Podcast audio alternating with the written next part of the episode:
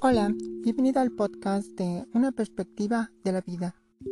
Cómo perdonarse a uno mismo o una misma y superar el pasado. Conocemos la importancia de saber perdonar a los demás, pero ¿qué pasa si necesitamos perdonarnos a nosotros mismos o mismas?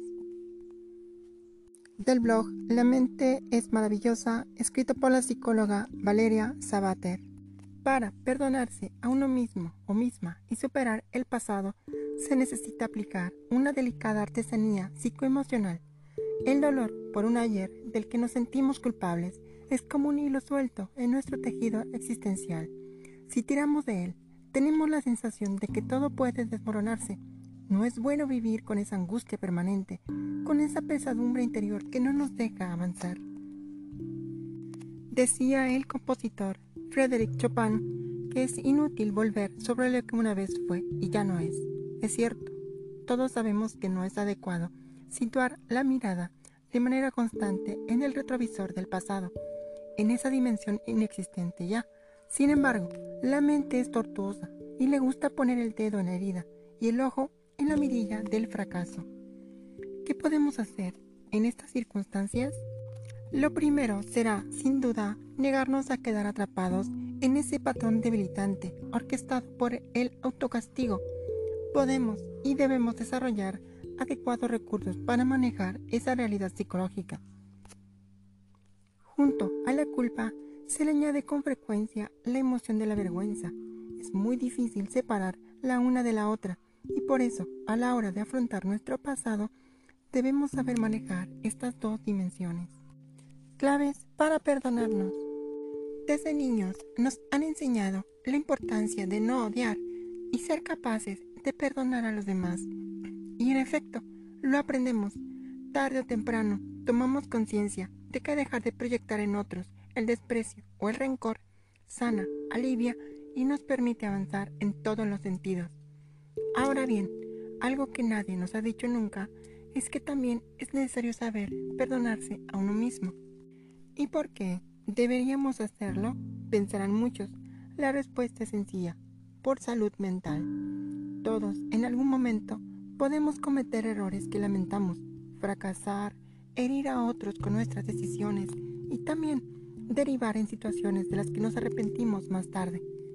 Cometer errores es humano, pero culpabilizarnos de manera constante por ello es insano. De este modo, trabajos de investigación como los realizados en el King's College London y la Universidad de Manchester señalan algo importante.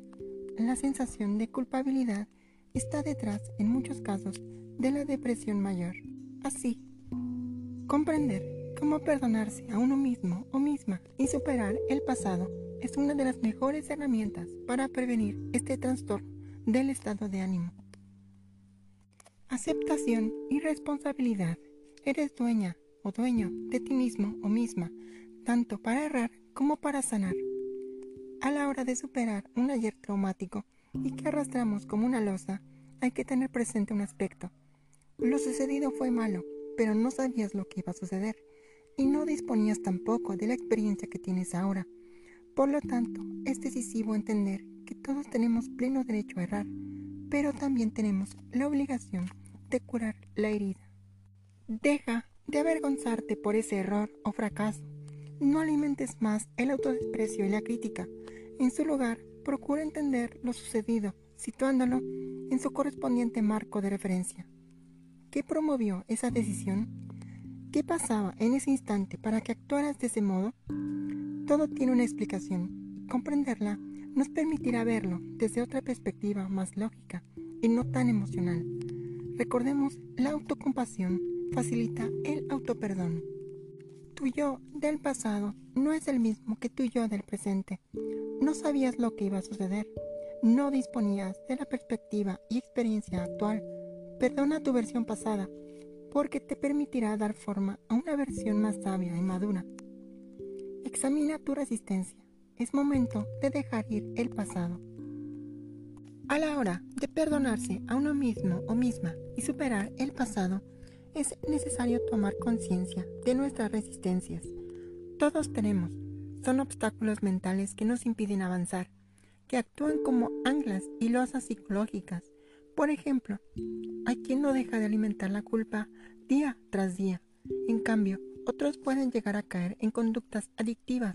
Hacer un inventario de esos pensamientos, emociones y conductas que nos impiden pasar página es algo también prioritario. Abraza tu fragilidad y aprende de la experiencia. Tienes derecho a fracasar, a cometer pequeños y grandes errores. En esta existencia, como parte de tu humanidad, se te permite ser falible y vulnerable. Puedes incluso mostrar al mundo tu peor versión y después arrepentirte de ello. Vivir es cambiar, ir de lo peor a lo mejor, explotar con inteligencia virtudes y defectos, pero sobre todo, si se te permite esto, es para darte oportunidades de aprendizaje. Aprovéchalas. Tu pasado contribuye a perfilar la persona que eres hoy. Cada muesca, grieta y pequeño golpe trazan una inusitada belleza que debes apreciar. No eres perfecto, así que empieza a perdonarte, aceptando cada matiz de tu experiencia pasada y presente. A la hora de perdonarse a uno mismo o misma y superar el pasado, busca una compensación. Todo ejercicio de perdón requiere un ejercicio de compensación. ¿A qué nos referimos con ese término? Es sencillo de entender. Si crees que tu conducta causó dolor a alguien y te sientes culpable por ello, no arrastres más ese sufrimiento y pide perdón. Asimismo, si arrastras contigo la bruma del rencor y el arrepentimiento, piensa en acciones que te permitan obtener una sensación de reparación. Demuéstrate que has aprendido la lección y que puedes superarte. Así, a la hora de perdonarse a uno mismo o misma y superar el pasado, lo ideal es proyectarnos en nuevas conductas y metas para descubrirnos que somos mejores personas de lo que creemos. Celebra un momento de despedida. Es hora de iniciar una nueva etapa. Hay rituales terapéuticos muy interesantes que facilitan el autoperdón y el inicio de una nueva etapa. Ejemplo de ello es decirnos en voz alta frases como «me perdono» y «me doy una nueva oportunidad para ser feliz». Hacer un pequeño viaje o concedernos un tiempo de descanso e introspección suele ayudar en estos casos. En esa pequeña ceremonia o ritual de despedida dejaremos ir nuestra versión anterior, la que se culpabiliza por el pasado, y dar la bienvenida al yo futuro, la persona que aprendió del ayer. Y mira el mañana con esperanza. Intentémoslo.